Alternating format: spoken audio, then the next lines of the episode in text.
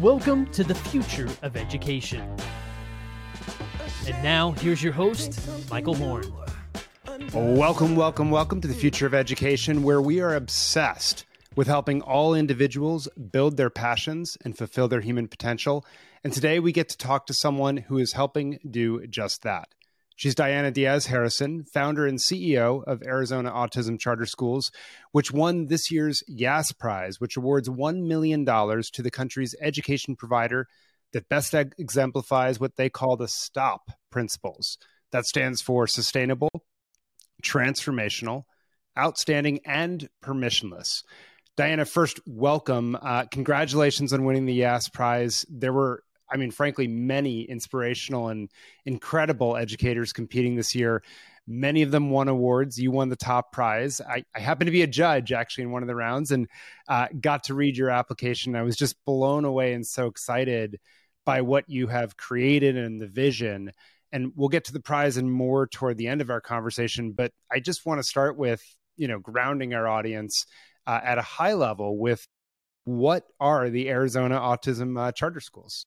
So we are an autism-focused charter school. So we implement best practices for children with autism, and we are the first and only autism-focused charter network in the state and in the Southwest. So we feel that what we do is very unique in kind of marrying best clinical practices for kids with autism, along with best instructional and educational practices. So the best of both worlds in a school setting for kids with autism. Very neat. So tell us, we're going to get more into the instructional model and unpack all that, but go back a little bit. Tell us the founding story. What was that problem that you experienced that led you to say, we need to create something that does not exist? Yes. So I am an autism mom. I have my son, Sammy, who is 20 years old and in our transition academy now. But when he was little and we found out that he had an autism diagnosis, we immersed ourselves in best clinical practices to get him up to speed on all of those foundational skills like communication, shaping behavior, and just more social interaction, tolerating sensory differences and the like. And luckily here in Phoenix, there are wonderful early intervention programs that are a model for other states. But sadly, when he became school age, all of the work that we had done in early intervention wasn't available or to be continued when the rest of his next chapter came to be, kindergarten and then K-12 school. All of the great work that I learned about in clinical practice was just not a part of his schooling. So it became very challenging to, watch him regress and just kind of go through school and go to school, but not becoming his best self during school, which is what school is supposed to do. I was one of those moms that advocated heavily for, bringing the embedded supports that he needed. But I quickly realized that I just didn't want to be that mom that was fighting all the time and then have these forced situations and then feeling like people were doing me a favor when there were more and more kids with autism coming up in school. And, we parents just had to settle or pay $40,000 to $50,000 a year for private schools. So I knew there had to be a better way. And luckily, I did learn about other autism charters in the country. Florida was a wonderful state to look at as a model. And I pitched the idea to people in Arizona, but special education comes with a lot of, litigiousness around it, and there were no takers. So after a while of knocking on doors, I realized that if I really wanted this to happen, I would have to be the one to do. Wow. And so all of a sudden you're an education entrepreneur.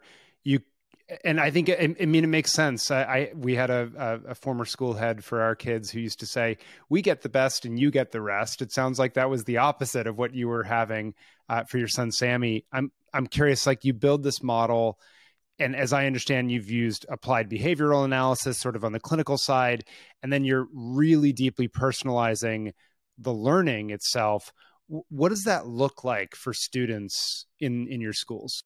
What's really great about our school is that when people come and tour and see what we're doing with the kids, they'll tell me this looks more like a program for gifted kids. You know, there's so much theme, project-based learning.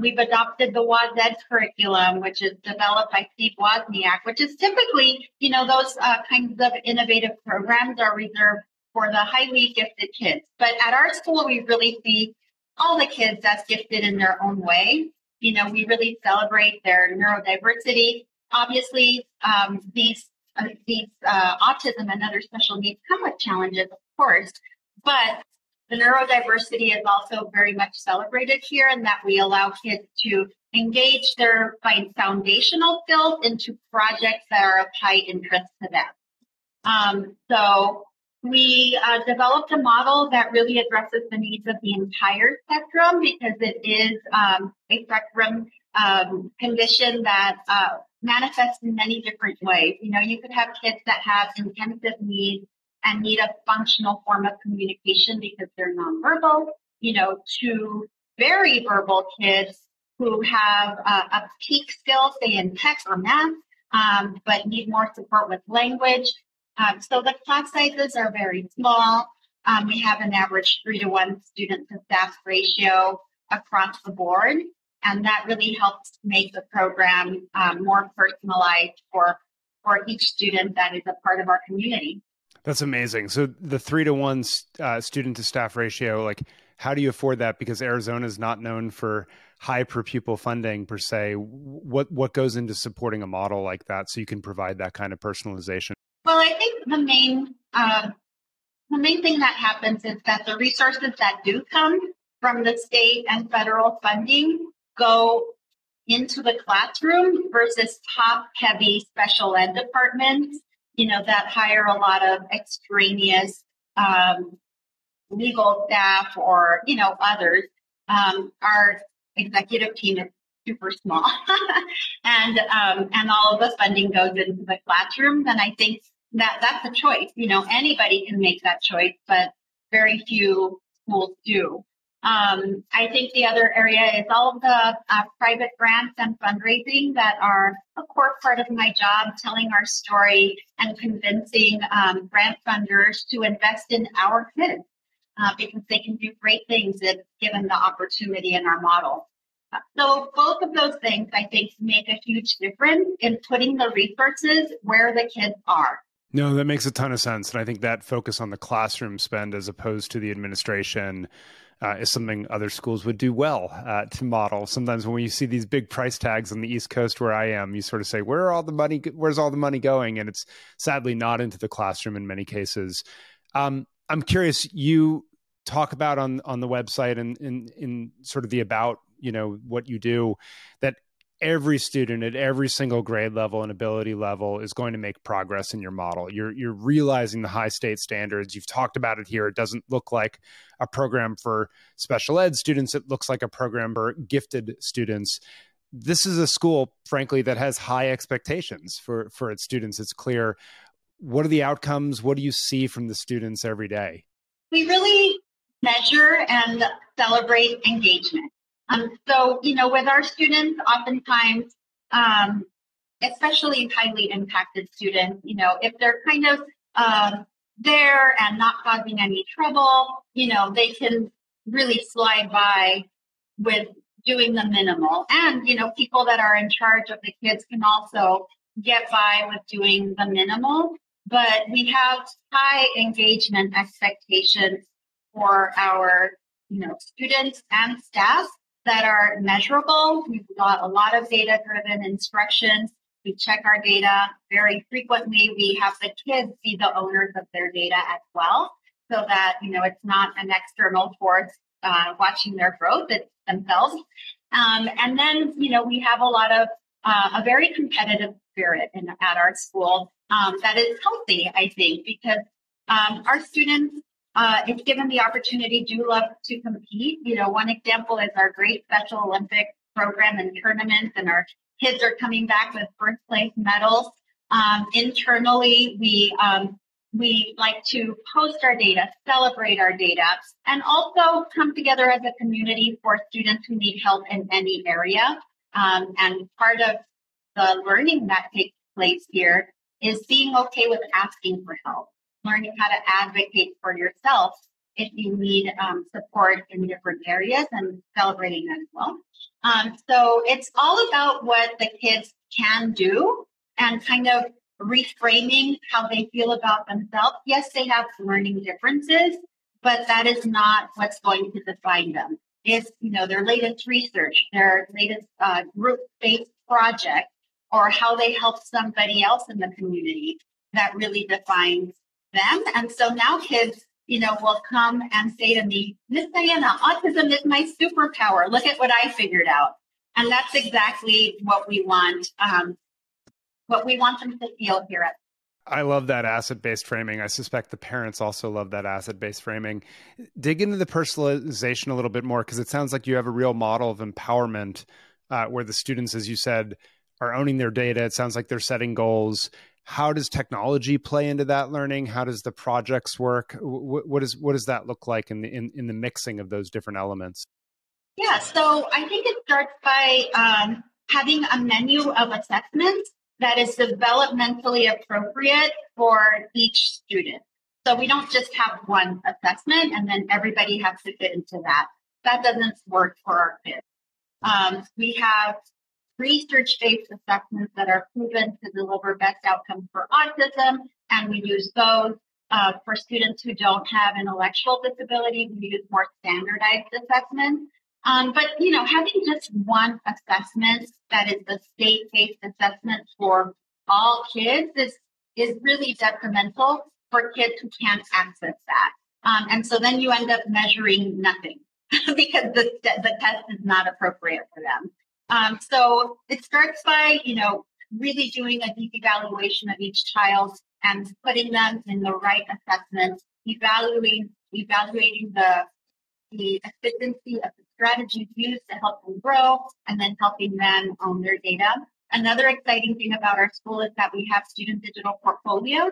So parents are seeing the students' data in real time and can see data, work samples, videos of projects, kind of a nice, well-rounded portfolio base, which is light years ahead of most SPED programs because, you know, kids that have special needs typically have an IEP that gets reviewed annually. And oftentimes parents will go to that meeting and find out after a year that their kid made minimal progress. So that just, parents feel like they're in the dark. You know, if there are skill acquisition issues, they should know earlier so that they can help be part of the team that, you know, figures out a solution. So we really love the data transparency at our school through our digital portfolios. And it really is game-changing for parents who are often told over and over what their kids can't do. Their kids' disability is this, that, and the other. You know, yes, we address that as well. But from there, it's all about what the kids learn and do. That's awesome. And so then it sounded like you all have an online school as well, if I'm not mistaken. So this is not just a brick and mortar school experience. What does that look like? Yes. So we did dive into virtual programming when everybody had to during COVID. And the way we ran our online school, which was not part of the original plan, but you know, we didn't hesitate to pivot.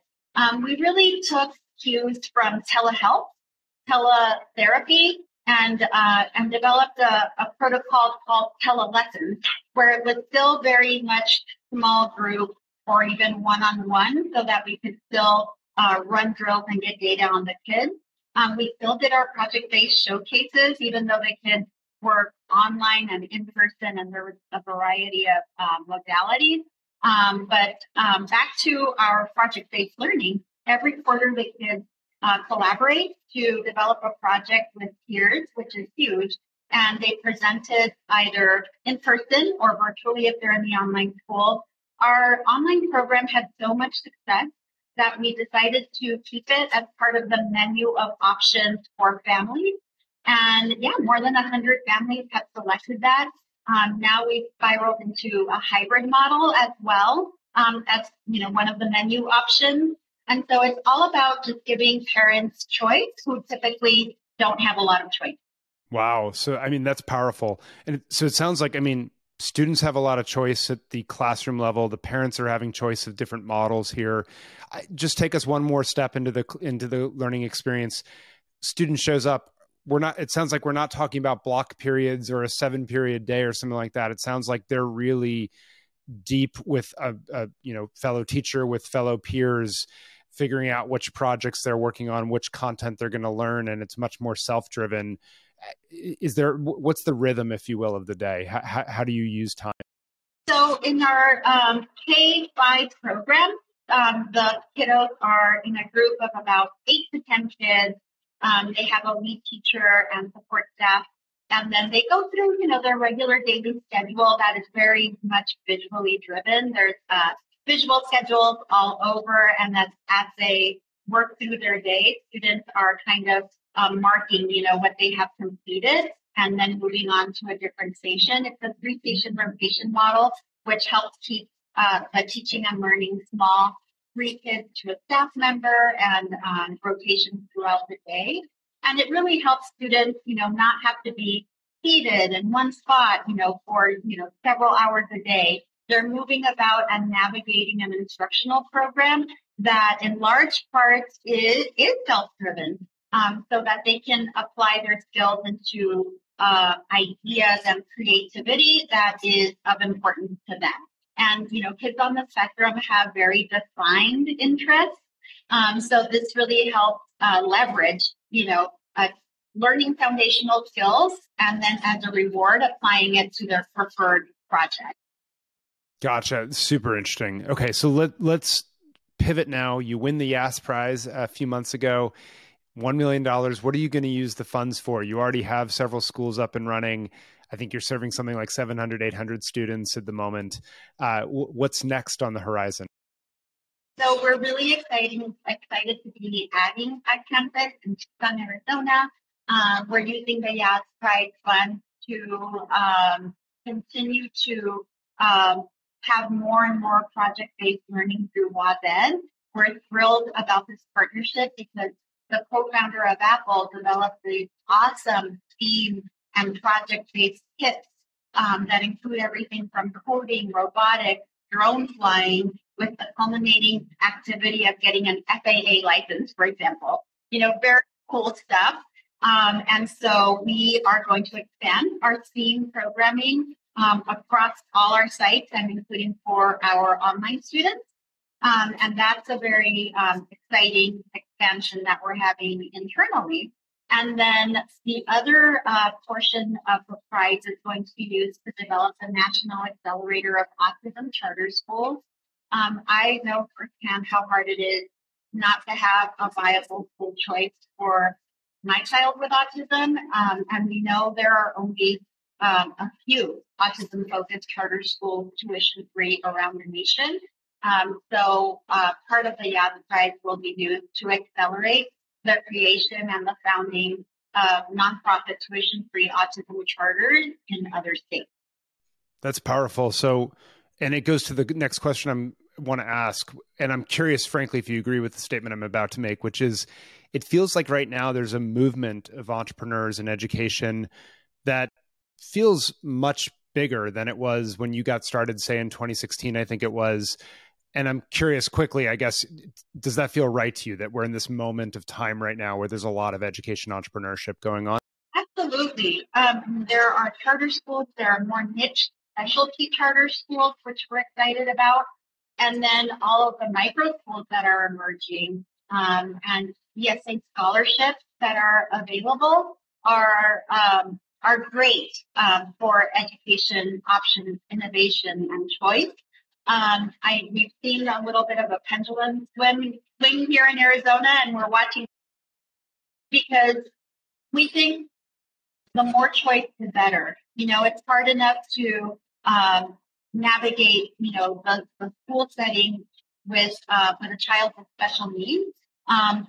Having limited choices or just one choice is insufficient and outdated. Now that parents have experienced choice, they don't want to give that up. So we are very protective, of, the ability to start charters if that's what a founding team wants to do, or to start private or micro schools that benefit from the ESA funding, because, we shouldn't be limited by prescribed, by a district program.